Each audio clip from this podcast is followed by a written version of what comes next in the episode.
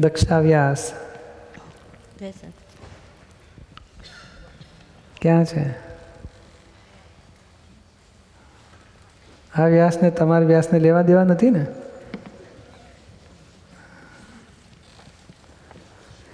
રાગદ્વેષ એટલે અહંકાર કે ઈર્ષા? અહંકાર ને ઈર્ષા એ બધું બધું. રાગદ્વેષ એટલે શું? કોઈ પણ જાતનો અહંકાર હોય ને દક્ષા સારી છે એટલે આપણને સારું લાગે કે ખરાબ લાગે? સારું લાગે. સારું લાગે. અને દક્ષા બહુ જબરી કે છે. એને તો પેસવા જ નહીં દેવાની અહીંયા. એવું કશું કહેતો તો? ખરાબ લાગે હા એ ખરાબ લાગે. નમ દ્વેષ સારું લાગે. નમ રાગ. હું દક્ષા છું એ અજ્ઞાન છે ને ત્યાં સુધી પેલા રાગ દ્વેષના બચ્ચા ઉત્પન્ન થયા જ કરે ને અને ઈર્ષા એટલે શું? હમ. જલસી તમારા જેઠાણીને ત્યાં તો સોના ગીરાનું છે. તમે એકે નથી વસાવતા શેઠ? એ તો જવાદન સાસુન મગજમારી કરીને પડાવી લીધો જ કે છે. એ બધું છીતરિયા પડાય ઈર્ષા થાય ઈર્ષા. જેઠાણું જરાક સારું બોલાતું સંભળાય ને એટલે પાંચ નેગેટિવ બોલીને એને ખરાબ કરી નાખે. કરે ખરા કે આપણા લોકો? ના કરવું આપણે કરીએ નહીં પણ લોકો કરે ને આવું. આમ તો સ્પર્ધા એટલે શું? એનું સારું આપણને અદેખાય. દેખી જ ના શકે સારું દેખ્યું ને તો મેં બળતરા થાય. કે આ પછી એટલું બધું ભૂલો શોધી કાઢે ને તો ખરાબ છે ને ભ્રષ્ટાચારી નાવો ને તેવો ને ઊંધો ને છતો દસ નેગેટિવ પચાસ નેગેટિવ શોધી કાઢીએ. એ જલસ થાય છે અંદર હવે તમને, તમે તમારું સારા ગુણ ઊંચા નથી લાવી શકતા. અને એના સારા ગુણને ભોગવીને તમે ઊંચા આવવા માગો છો. ત્યારે એ જલસ થાય અંદર પછી એને નીચે કરો, તમે ઊંચા આવો, ત્યારે તમને શાંતિ થાય. નહીં તો જલસ થયા જ કરે બળ્યા કરે વગર અગ્નિએ. સંસાર એટલે શું? વગર કોયલે સળગ્યા જ કરે. ન થાય રાખ ન થાય કોયલો સળગ્યા જ કરે. ઈર્ષા અદેખાય દ્વેષ વેર અભાવ તિરસ્કાર તરછોડ. બધું આખો દાડો બળ્યા કરતો હોય. અંતરાયો એટલે શું? અંતરાય એટલે શું? અભિપ્રાય? અભિપ્રાય અંતરાય એટલે? અભિપ્રાય તો હોય પણ અંતરાય એટલે શું? તમે કોઈ કોઈ દાન આપતો હોય એક દાન લેતો હોય અને તમે શું દોડદાપણ કરો? એ આવા પઠ્ઠા માણસોને અપાતું હશે. તમે દુરુપયોગ કરો છો આ લોકો નહીં આપવાનું. આ તો બધા ખોટા માણસો કહેવાય. એને આતરે છે એટલે અંતરાય પડે તમને. અને વિતરાગ એટલે? હે? વિતરાગ. વિતરાગ એટલે દક્ષાબેન સારા. તો પ્રેમ વધી ના જાય દક્ષાબેન ખરાબ કહે તો પ્રેમ ઘટી ના જાય. એવું તમારી સ્થિતિ થાય તો તમે વિતરાગ થોડા થોડા શરૂ થયા. અને આ તો તમારા છોકરાને કોઈ ટીપી નાખે ને તોય કહેશે હું કંઈ એની માં બેઠી છું હું શું કરી નાખશું મારા છોકરાને? દક્ષા નહીં દક્ષાનો પરિવાર ઉપર કકડાટ કરી મૂકો. અને વિતરાગ તો પોતાના દેહને કચડી નાખે ને તોય આશીર્વાદ આપે. અને પરિવાર ઉપર તો આ તો બહાર તો આપણે નાટકની જેમ રાખવાનો છે. પણ આખી દુનિયા ઉપર મોહ જ ના હોય વિતરાગને. દુનિયાની કોઈ સંપત્તિ ઉપર મોહ ના હોય. અને પૂતગલ એટલે? પૂતગલ એટલે આ દેહને પૂતગલ કહેવાય. એમ પૂરણ થાય ગલન થાય પૂરણ થાય ગલન થાય. અહંકારે પૂતગલ કહેવાય. ક્રોધ માન માયા લો બધું પૂતગલ કહેવાય. ક્રોધ વધી જાય પછી ઘટી જાય. નહીં આવો આવો આવો આવે એટલે માન વધી જાય. જાઓ ને તમે લોકો સમજતા નથી બહાર નીકળી જાઓ. તો અપમાન લાગે માન ઘટી જાય. આમ સૌનું સસ્તું થયું કે છે હા કેટલા? તો કે ત્રણ પાઉન્ડ ઘટ્યો છે ભાવ. હવે દોઢસો પાઉન્ડમાંથી એવું ખુશ થાય. અને પછી ફર્સ્ટ ક્લાસ તમે કંઈ કરાયું? અને પછી રસ્તામાં જતા હોય ને પેલો છોરી બતાડે લાવો કે છે તારો દાગીનો. તો ઉતરી જાય. કે આ ખોટું આપણે પહેરીને ફરતા હતા. ઉતરી જાય ખરો? એ પુરણ ગલન કહેવાય જે પૂરણ થાય પછી ગલન થઈ જાય. ખાધું એ પૂરણ સંડાસ ગયા ગલન પાણી પીધું શ્વાસ ઉચ્છ્વાસ બધું પુરાણ ગલન પૂરણ. આ જગતમાં આત્મા સિવાય બધું પૂરણ ગલન છે. હોલમાં પૂરણ થાય પછી ગલન થઈ જાય. કાલે રાત્રે ટીવીમાં તમારો પ્રોગ્રામ જોતા હતા. એમાં તમે દેવદેવીઓ વિશે કીધું કે એમનું આયુષ્ય લાખો વર્ષ સુધીનું હોય છે. અત્યાર સુધીની મારી સમજ એવી હતી કે દેવદેવી ને ભગવાન ને બધું એક જ છે એમ. ના જુદું છે. તો દેવદેવીઓ જન્મ મરણના ફેરામાંથી ફરે છે એવું થયું ને? હા. તો એ લોકોની દુનિયા જુદી છે? હે? એ લોકો ક્યાં રહે છે દેવદેવીઓ? એ સ્વર્ગમાં રહે ને. સ્વર્ગલોક છે ને આખો. આપણી પૃથ્વીલોક કહેવાય બીજું સ્વર્ગલોક બીજું ત્રીજું નર્કલોક. તો દેવદેવીમાં કોણ ગણાય? આટલા ઇન્દ્ર ને બધા દેવ ગણાય હા દેવ ગણાય ને. અહીં બધું આખી જિંદગી પારકાના સુખને માટે જીવતો હોય. તો દેવગતિમાં જાય. તો પછી ભગવાન કોણ કહેવાય? ભગવાન આત્માનું જ્ઞાન થાય અને નવા કર્મ બંધાતા નથી ત્યારથી ભગવાન પદ શરૂ થાય. તો કૃષ્ણ ભગવાન ભગવાન છે કે દેવ છે? ભગવાન છે. અંબા માતાજી દેવી કહેવાય કૃષ્ણ ભગવાન દેવ કહેવાય મહાવીર ભગવાન પાર્શનાથ ભગવાન શંકર ભગવાન? શંકર ભગવાન એ ભગવાન કહેવાય. પણ શંકર ભગવાન એટલે કયા ભગવાન? શિવ ભગવાન કહે છે ને? મહાદેવ કહેવાય છે ને? જીવમાંથી શિવ થયા એ શિવ ભગવાન કહેવાય. જીવ દશા એટલે અજ્ઞાન કહેવાય છે જ્ઞાની થાય એટલે શિવ સ્વરૂપ ભગવાન કહેવાય. પણ શંકર ભગવાન મહાદેવ પણ કહેવાય છે ને તો મહાદેવ શબ્દ વાપરે એટલે દેવોથી પણ ઊંચા એમ મહાદેવ. દેવો નાય દેવ. તો પણ એમનું આયુષ્ય લાખો વર્ષનું જ થયું એવું જ કરું એ શંકર ભગવાન છે ને એ એક જ છે કે બીજા બે ત્રણ હશે? ખબર નથી કે હા એ સમકર નિરંતર સમ પરિણામમાં રહેતો એ શંકર કહેવાય. નીલકંઠ કોને કહેવાય? દુનિયાના લોકો ઝેર આપે. અપમાન રૂપી ગાળો રૂપી નુકસાન રૂપી દગો વિશ્વાસઘાત. તોય પોતે મન વચન કાયનું હથિયાર છે ત્રિશૂળ છે. છતાંય વાપરતા નથી અને બધાના ઝેર પી જાય. નામ નીલકંઠ ભગવાન. આ કંઈ વ્યક્તિઓ નથી? આ જેમ પ્રેસિડેન્ટ એક વ્યક્તિ હોય કે ગમે તે વ્યક્તિ પ્રેસિડેન્ટ થઈ શકે? એક જ વ્યક્તિ હોય એક જ વ્યક્તિ હોય. પણ પછી ભવિષ્ય બીજો થઈ શકે ને? એટલે પ્રેસિડેન્ટની ચેર એક જ હોય. પણ માણસ બદલાયા ખરે ને. એવું શંકર ભગવાન શિવ ભગવાન નીલકંઠ ભગવાન બધા બધા માણસોને અધિકાર છે. કૃષ્ણ ભગવાન જેવા નરમાંથી નારાયણ થવાનો બધાને અધિકાર છે. જીવમાંથી શિવ થવાનો બધાને અધિકાર છે. સમજાય? મનુષ્યમાંથી જે એક માં થાય જેમ છોકરાને જન્મ હોય તો માં કહેવાય ને એને. તો એ પછી ગમે તે સ્ત્રી પરણે ને છોકરું થાય એટલે માં કહેવાય પછી. માં એટલે તમે એક જ આખી દુનિયામાં માં છે એવું નહીં. ગમે તેને છોકરા છે ને એ માં છે એ કયા પર આના આધારે આ વ્યવહાર છે બધો? એવા જ્ઞાની પદ એ બધું શંકર ભગવાન કહેવાય શિવ ભગવાન કહેવાય. અમે પૂજા પાઠ એ કરતા હોય ને આ વસ્તુ ચાલુ રાખીએ આપણે દાદા ભગવાનની. તો એમાં કંઈ ખોટું કોની પૂજા કરો છો? બધા ભગવાન છે મારા ઘરે. કૃષ્ણ ભગવાન છે શંકર ભગવાન છે શિવલિંગની કરીએ છીએ. હા પણ હવે ઓળખીને કરો. ઓમ નમઃ શિવાય કરો છો કે શિવોહમ શિવોહમ બોલો છો? ઓમ નમઃ શિવાય. હવે તમે શુદ્ધાત્મા થયા ને તો તમે હું દક્ષા છું બોલો છો કે હું શુદ્ધાત્મા છું બોલો છો? હું શુદ્ધાત્મા છું. હું શુદ્ધાત્મા છું એનો અર્થ શું થાય ખબર છે? શિવોહમ ચિદાનંદ રૂપો શિવોહમ શિવોહમ. એટલે હું સચ્ચિદાનંદ સ્વરૂપ શિવ છું. હવે ઓમ નમઃ શિવ એટલે શું? હે શિવ ભગવાન તમને નમસ્કાર કરું છું. બે જુદા પડ્યા ને? તમે કહો કે હું ઘરની ધણિયાણી છું. પછી કે નહીં આ ઘર ઘરના ધણિયાણી પહેલાં છે તો કોને હાચા માનવા? તો આ શિવ ભગવાન છે પાછા કે ના હું શિવ છું તો કયા હાચા? શિવ છું. તો કે ના ખરેખર હું શુદ્ધાત્મા છું એ સાચા શિવ સ્વરૂપ કહેવાય?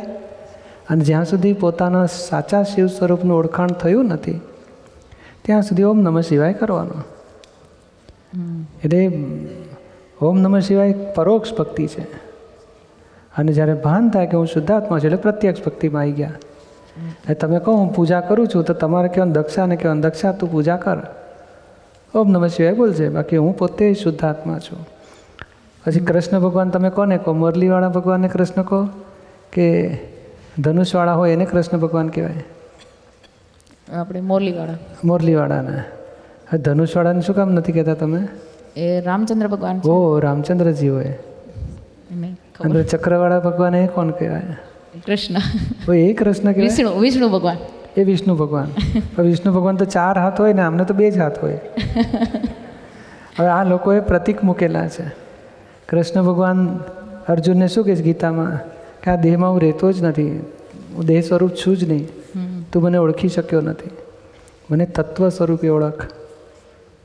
તો આપણે કોને કહીએ કૃષ્ણ ભગવાન?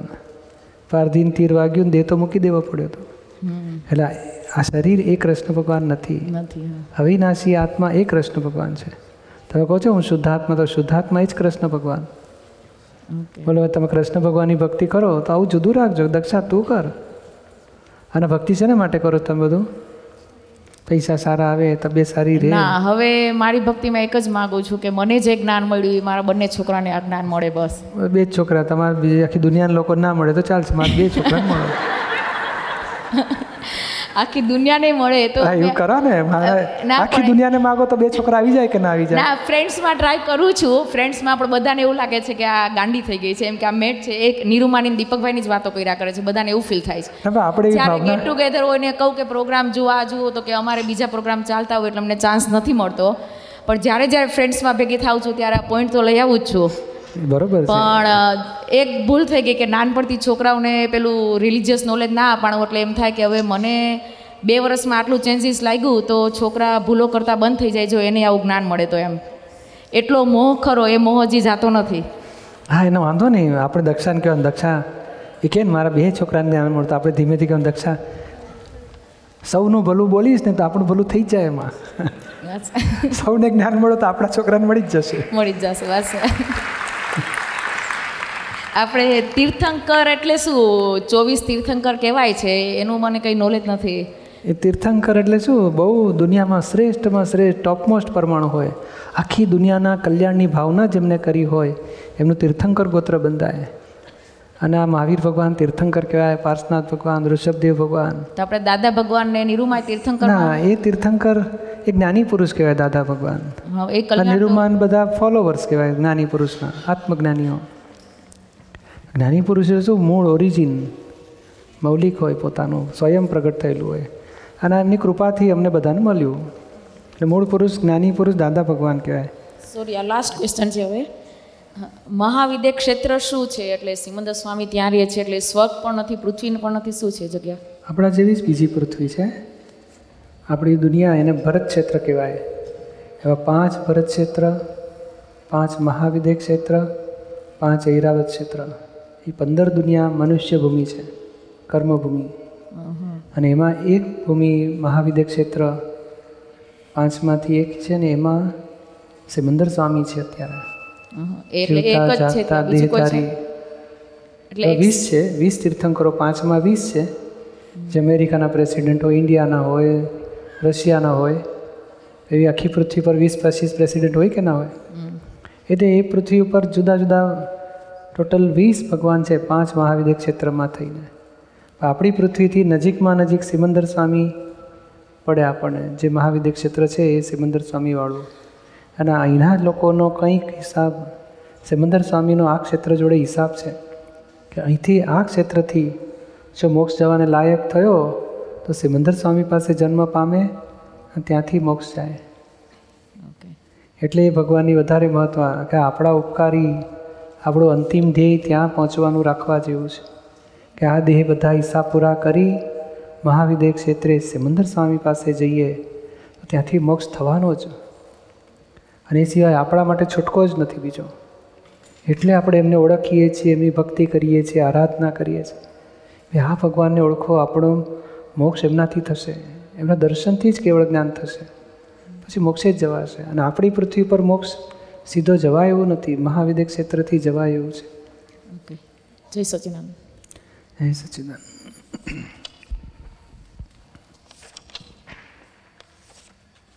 અશ્વિનભાઈ. હા. એ છે આત્મા અનંત શક્તિવાળો છે. તો અહંકારે કેવી રીતે ઓવરટેક કરી લીધું? એ એ અનંત શક્તિમાં એક આય બહાર નીકળેલી શક્તિ છે અહંકાર. એને વિભાવિક શક્તિ કહે છે. અહંકાર એ આત્માની શક્તિનો વિભાવિક શક્તિ છે. અને એ અત્યારે દેખાય છે. પણ જેમ જેમ આમાં ટૂંકી છે, આત્માનું જ્ઞાન અજ્ઞાન, એવું આત્માનું જ કહેવાય છે. પણ અજ્ઞાન એટલે શું? વિભાવ. એ વિભાવમાંથી આ શક્તિ ઊભી થાય છે. જે સ્વભાવમાં આવશે, ત્યારે એ શક્તિ ઊભી થશે. પણ બધી એ અજ્ઞાનમાંથી અહંકાર ઊભો થયો અને અહંકારથી સંસાર ઊભો થયો. જેમ જેમ અહંકાર ઓગળશે, અજ્ઞાન ખલાસ થશે, તે જ્ઞાન પ્રગટ થશે. ત્યારે સ્વાભાવિક શક્તિઓ પ્રગટ થશે એની બાકી આ શક્તિ કંઈ ખોટી વસ્તુ નથી. આ જ્ઞાન એટલે શું છે? રિલેટિવ પ્રકાશ છે. આ પાંચ ઇન્દ્રિયોના પછી મન, બુદ્ધિ, ચિત્ત, અહંકારથી આ સંસારનું બધું જ્ઞાન મળે જ છે ને. એ જ્ઞાનનો રિલેટિવ જ્ઞાન કહેવાય છે. રિલેટિવ જ્ઞાનને અજ્ઞાન કહેવાય છે. એ રિલેટિવ જ્ઞાન જાણ્યા પછી પછી એમ થાય કે આ બધું સેચ્યુરેટ થઈ ગયું. હવે આગળ કંઈક બાકી રહ્યું, પછી રિયલનું જ્ઞાન પ્રાપ્ત કરે છે. રિયલનું જ્ઞાન કરે એટલે નવા કર્મ બંધાય નહીં મોક્ષે જાય.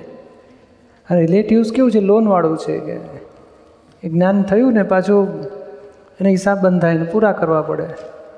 એટલે અહંકારની જ્ઞાન કેવું છે કે જેમ તમે ચા બનાવતા આવડી ગયું અથવા નહીં? આ બહેનોને ગુલાબજાંબુ કહેશે, મારા હાથના બહુ સારા બને છે.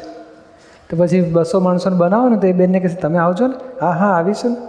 પછી સપોર્ટ મળે ને તેવા થાકી જાય. હા ફરક ઉપાય ફસામણ થઈ ગઈ કે છે તો કે આ રિલેટિવ જ્ઞાન છે. એમાં કરવું પડે, સંજોગની જરૂર પડે. અને પછી કકડાટ થાય રાગ દ્વેષ થાય, અહંકાર કરીએ છીએ આપણે. એ અહંકાર કરવાથી શું થાય છે? એ અજ્ઞાનને લીધે કોણે કર્યું જાણતા નથી, હું કોણ છું જાણતા નથી. એટલે માર ખાઈએ છીએ આપણે. નહીં તો આપણી પાસે જ્ઞાન જ છે, આ ગુલાબજાંબુ બનાવવાનું જ્ઞાન છે. અને એ જ્ઞાન આત્માનું જ જ્ઞાન છે, પણ વિભાવી જ્ઞાન છે. આત્મા સિવાય દુનિયામાં જ્ઞાન હોઈ શકે જ નહીં. ભૂલ ક્યાં થાય છે કે કરે છે કોણ જાણતા નથી? એટલે હું કરું છું માને છે અને એકથી કર્મ બંધાયા કહેવાય. એ ખોટી વસ્તુ નથી પાછી. પણ આમાં જેને રસોઈ નહોતી આવડતી ત્યારે એને એવું જાતનું દુઃખ હતું. આવડ્યું એટલે પછી એને સુખ લાગે. પછી આવડવામાં વધારે સારું આવડે એટલે વધારે સુખ લાગે. એટલે સુખ તરફ જઈ રહ્યું છે. આત્મા અનંત સુખનું ધામ ને શાશ્વત સુખ છે. અને આ જગતનું સુખ કેવું છે? વિનાશી સુખ છે. પણ વિનાશી સુખ, પણ વિનાશી જ્ઞાન થયા પછી વિનાશી સુખ ભોગવે છે. એટલે જ્ઞાન વગર સુખ ભોગવી શકતો નથી. એટલે ડેવલપમેન્ટનો સ્ટેજ કહેવાય છે કે આ સંસારના વિનાશી જ્ઞાન થાય છે, વિનાશી સુખો ભોગવે છે. અને કરતાં કરતાં કરતાં ડેવલપ થાય છે. જેમ પહેલું ધોરણ, બીજું ધોરણ, ત્રીજું ધોરણ. પીએચડીમાં આવે ને, કોલેજમાં આવે ત્યારથી આત્માના તરફ જાય છે. પીએચડી માટે પૂર્ણ આત્મા થયો એટલે મોક્ષે જતો રહે છે. અને આ જ્ઞાન, એ જ્ઞાન વિભાવિક જ્ઞાન છે, સંસારનું જ્ઞાન. અને વિભાવિક જ્ઞાનમાંથી વિભાવિક શક્તિઓ ઊભી થાય, વિભાવિક સુખ ઊભું થાય. પણ એ શક્તિ પોતાની જ કહેવાય, આત્માની જ. અને જ્યારે સ્વાભાવિક જ્ઞાન થશે ત્યારે આત્માની સ્વાભાવિક શક્તિ ઉત્પન્ન થશે અને મોક્ષે જાય છે. પણ એ શક્તિ આત્માની જ કહેવાય. જ્ઞાન આત્માનું જ કહેવાય. સમજાય ને? એટલે આ બગડ્યું નથી કશું. ફક્ત ઇફેક્ટ ઊભી થાય છે. દુઃખની ને સુખની ને ધાર્યું કરવું છે, નથી થતું એટલે દુઃખ લાગે છે. સુખ જોઈએ છે, નથી મળતું, દુઃખ લાગે. બાકી પોતે જ્ઞાનવાળો જ રહ્યો છે. વિભાવિક જ્ઞાનવાળો અથવા તો રિલેટિવ જ્ઞાનવાળો રિયલ જ્ઞાનવાળો. પણ પોતે એકનો એક જ છે. એટલે આમાં ફક્ત ફેર ક્યાં પડે છે કે અનંત શક્તિઓના આધારે એ સંસારના બધા જ, બધા સ્વાદ કે બધા જ અનુભવ લે છે પોતે. અને એ સ્ટોકમાં હોય છે. પછી ડિસાઇડ કરે છે, આજે તમને કહીએ, તમારે પોલીસ ઓફિસર થવું છે? ના, મને નહીં ફાવે કે છે. એ કયા આધાર તમે કહી શકો છો? કે પૂર્વે અનુભવ કરીને નીકળેલા છીએ આપણે. એવું આ સંસારના કેટલાય પ્રકારના અનુભવો એ સ્ટોકમાં છે આપણી પાસે કે નહીં? આ બધું પૂરું થયું. અરે, આત્માનું બાકી છે, એ જ જોઈએ છે ને, એ મળે છે ને, ત્યાં સુધી આ સંસારના અનુભવ કરતો જ જાય છે. નહીં, આપણે પાસે આવ્યા તો અમુક લાખ માણસ આવ્યો, પણ નવ અબજની વસ્તીમાં બધા નથી આવતા. કેમ તો કે એને હજુ અનુભવ બાકી છે ઘણા. એ લેતો જશે, ઉપર ચડતો જશે. કરતાં કરતાં જ્યારે બધા સેચ્યુરેટ થઈ જશે કે નહીં, સાચું સુખ સંસારમાં નથી, સાચું સુખ આત્મામાં છે. પછી એ અનુભવ મળ્યો એટલે મોક્ષે જતો રહે સમજ્યા? ડેવલપમેન્ટનો કોર્સ છે આ ઓવરટેક થયું નથી. ઓકે જય સચિદાન જય સચિદાન નરેન્દ્રભાઈ પરમાર એ જે અમારા બર્મિંગહામ સેન્ટરમાં ગયા શુક્રવારે એક મહાત્માએ પ્રશ્ન કર્યો હતો. એણે જ્ઞાન લીધેલું છે કે? જ્ઞાન લીધું છે. લગભગ બે એક વર્ષ વાળા દોઢ બે વર્ષ. કે છે બીજા ધર્મોમાંથી પણ મોક્ષ થાય છે કે નહીં? બીજા બધા ધર્મોમાં પણ સંતો જ્ઞાની પુરુષો હશે તો તેઓનો મોક્ષ ખરો કે નહીં? આ બાબતમાં ફોડ આપવા વિનંતી. સાથે બીજું પણ એક એડ કરવું એ ભૂલી ગયો લખવાનું કે બીજા બધા ધર્મોમાં નોનવેજ અને પેગમ્બરો કે બધા સંત બધા છે બધા છે તો એ લોકોનો મોક્ષ ખરો કે નહીં? એ સવાલ હતો એમનો. આમાં કેવું છે? ગમે તે ધર્મથી મોક્ષ થઈ શકે. ને આ વેસ્ટર્નર્સ કેટલા બધા આવ્યા છે ને. પણ મોક્ષ ક્યારે થાય? એક વસ્તુ સો ટકા સમજી લેજો. આત્માનું જ્ઞાન થાય ને, તો જ મોક્ષનો અધિકારી થયો.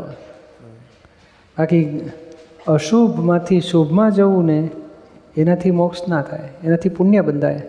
અને શુભ અને અશુભ બેવમાંથી આત્મામાં આવે, અકર્તા થાય, તો મોક્ષ થાય. ગમે તે ધર્મથી મોક્ષ થઈ શકે. પણ એને આત્માનું એ ધર્મમાં એને આત્માનું જ્ઞાન મળવું જોઈએ અને કર્તાપદની ભ્રાંતિ છૂટવી જોઈએ. આ બે સિદ્ધાંત હોવા જોઈએ. કર્તાપદની ભ્રાંતિ જવી જોઈએ અને હું કોણ છું અજ્ઞાન જવું જોઈએ. તો એ બધા મોક્ષના અધિકારી થઈ શકે. પછી ગમે તે ધર્મ શ્રીમદ રાજચંદ્રએ નથી કહ્યું? તો ગમે તે ધર્મ પાળ જેનાથી તારા ક્રોધ માન માયા લોભ રાગ દ્વેષ જાય એ ધર્મથી તારો મોક્ષ થશે.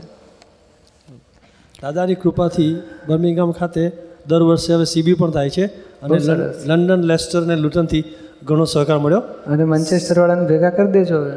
સો જરૂર. આપણું છે ને બધું. આજે આવ્યા હતા લિવરપુલથી બધા કે માન્ચેસ્ટર વાળા કે અમારે અહીંયા સત્સંગ ગોઠવો. તમે આવો તમે બધા ભેગા થાઓ. દાદાની કૃપાથી સારું ચાલે છે. સત્સંગ હા બધા ભાવના રાખો થશે બધું. જય સચિદાન બધા સેન્ટરોમાં જય જય જય સચિદાનંદ જય સચ્ચિદાનંદ હવે શુક્રવારે પૂજ્ય શ્રી દીપકભાઈ. ગયા શુક્રવારે મેં આપને પ્રશ્ન કરેલો કે ભયના બારામાં. એ પ્રશ્ન બીજી કોઈ વ્યક્તિ માટે હતો પણ મેં ઓઢી લીધો કારણ કે કોઈ જાતનું દુઃખ ન ઊભું થાય એમ કરવાથી.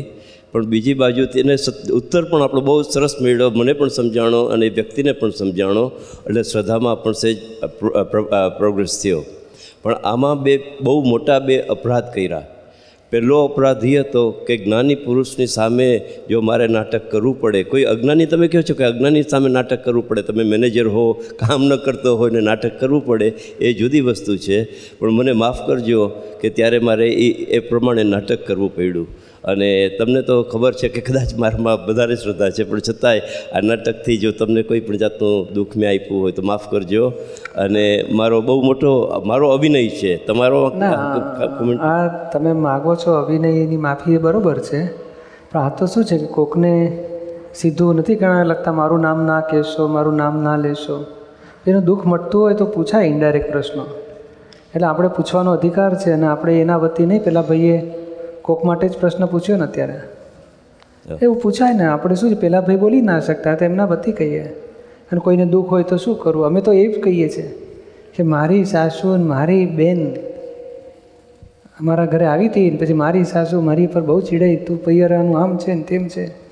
તો હવે એવું બહુ પૂછવું ને સાસુની હાજરીમાં બહુ દુઃખ થઈ જાય. તો કે એક એક મધર હોય અને એની પછી આમ થાય તો શું થાય? કેવી રીતે એનું સોલ્યુશન લાવવું? એમ પ્રશ્ન પૂછાય ઇનડાયરેક્ટ ઓકે ના થેન્ક યુ સમાધાન થયું પણ છતાં પણ અભિનય થયો તો માફ આપણે કરજો. કારણ શું છે. કે પ્રશ્ન ના પૂછો તો સોલ્યુશન ના મળે. સોલ્યુશન અને સોલ્યુશનમાં વ્યક્તિને કહો ને કે આણે આમ કર્યું હતું ને એને આમ થયું હતું તો પછી આ લોકોએ કેવી રીતે શાંતિ રાખવી? તો કે ના ફાવે. કે એક વ્યક્તિ દુઃખ આપતી હોય ને એક વ્યક્તિને આવું દુઃખ થતું હોય જેમ કઢી પેલી બેને ખારી બનાવી હસબન્ડ ગુસ્સામાં ગુસ્સામાં કઢી ડોળીને ખાધા વગર જતા રહ્યા તો આપણે કહીએ ને કે અમારી આ અમારી ભાભીએ કઢી બનાવીને મારા ભાઈ ઉઠીને જતા રહ્યા. તો એ લોકોને આંખો પોડી થઈ જાય કે મારી આબરું બગાડો છે? એટલે આપણે એમ કહેવાય ભાઈ કોક દાડો કઢી ખારી થઈ હોય હસબન્ડ ગુસ્સામાં કઢી ઢોળીને જતા રહે અને વાઈફથી કઢી ખારી થઈને એમને બહુ દુઃખ થાય તો એમણે કેવી રીતે જ્ઞાન ગોઠવવું? પછી એક એક મારા જેવી વાત છે એવું લાગે ખરું મારી વાત નથી. અમારે કંઈ એવું ખાસ થયું નથી કોઈ દાડો? એવું પછી એને દુઃખ ના રહે. સહેજ નિરાશ થઈ મને એટલે આવું કરાય આપણે. હવે બીજો આમાં સવાલ ઊભો થયો હતો એ એટલો જ ઊંડો અપરાધ છે કે જેમાં ભયને કારણે એ વ્યક્તિ કહે છે કે મને શુદ્ધાત્મામાં શ્રદ્ધા નથી રહેતી ને એ શબ્દ મારે વાપરવા પડ્યા તમારી સામે એવું બોલવામાં કે મને શ્રદ્ધા નથી થતી. તો એમાં મને પોતાને પણ લાગ્યું અને આપને પણ લાગ્યું હશે કે આ શ્રદ્ધાનો મારામાં સો ટકા શ્રદ્ધા છે છેલ્લા વીસ વર્ષથી છે. તમે મળ્યા પછી ઉલટી અત્યંત શ્રદ્ધા વધી છે. અને કોઈ દિવસ પણ હલી ન શકે એવી શ્રદ્ધા છે.